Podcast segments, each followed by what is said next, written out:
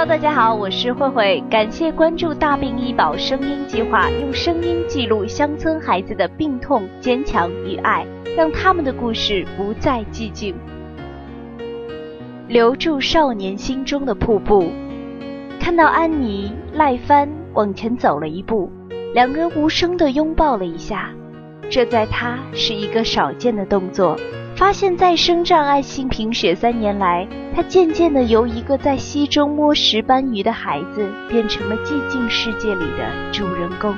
出租房屋里的其他人事和他一样寂静。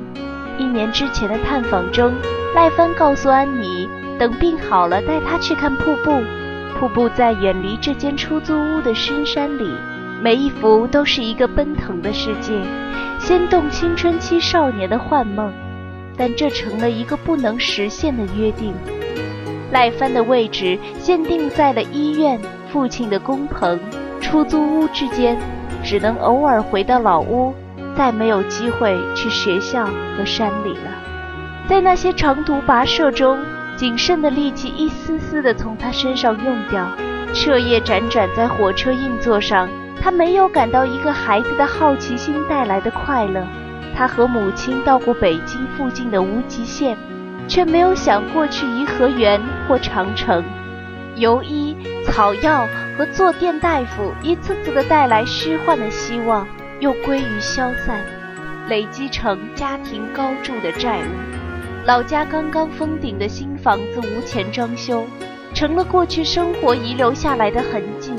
曾经的小康梦想变得不合时宜。赖帆的体重由六十斤增加到了一百四十斤，超出了体格的承受能力，关节常常被拉扯的胀痛。和妈妈一起到楼下迎接安妮，成了他心有余力不足的远足。血正在变得苍白，一次鼻血就可能带来性命危机。这几天他的血小板掉到了一万，只有正常人的二十分之一。无法止住的鼻血，把他从温州父亲的建筑工棚里带到了医院，又来到了衢州，为的只是本地看门诊较为便宜。去年预备的一万五，这次都用掉了。母亲和赖帆一样的沉静，寂静主宰了这间出租屋，似乎这里没有病痛、焦虑和断裂，但也听不到希望呼气的声音。希望似乎已经被选择放弃了。三年前，医生诊断赖帆只能做骨髓移植，花费约七十万，手术成功率七成。如在家庭以外寻找配型，费用更高。这个天文数字让赖帆的妈妈选择了离开大医院，走上寻找偏方的道路。眼下，他仍然没有信心去杭州化验配型。这个病靠买血活着，当着儿子的面，妈妈这样说。在衢州打工的姐姐表示有点看不到希望。赖帆可能体会到了这种放弃，稍稍有利的时候，他会焦躁，失去了以前的好脾气。母子之间的冲突，双方都没有细说，想必是易于伤心的。更多的时候，他只是像现在这样。安静地坐在床上，像一个阅尽世事的老人。自从生病，他失去了同学、伙伴和青春期梦遗的权利。十三岁的他告别童年之际，大概已经想到了死亡的事情。只有恐怖的死神具有这样沉静的外观。遥远彼岸的神灵似乎提前统治了这里。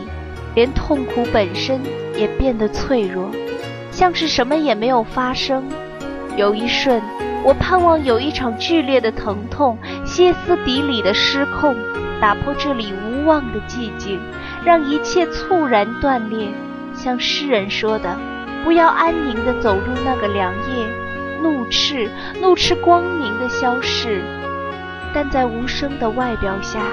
少年的心里仍保存有一条瀑布，他悄悄地告诉安妮，病好后最希望的事情是去上学。发病之前，他是小小班上的第一名。要有多少涓滴善心的汇聚，才能留住这条瀑布，让它奔涌如初，拒绝干枯？感谢园林用他优美的文字和动人的笔触，让我们了解到了孩子们的故事。我是慧慧，邀您一起加入公益，让每一滴水珠凝聚成一片瀑布，圆孩子的梦。感谢你的收听，再见。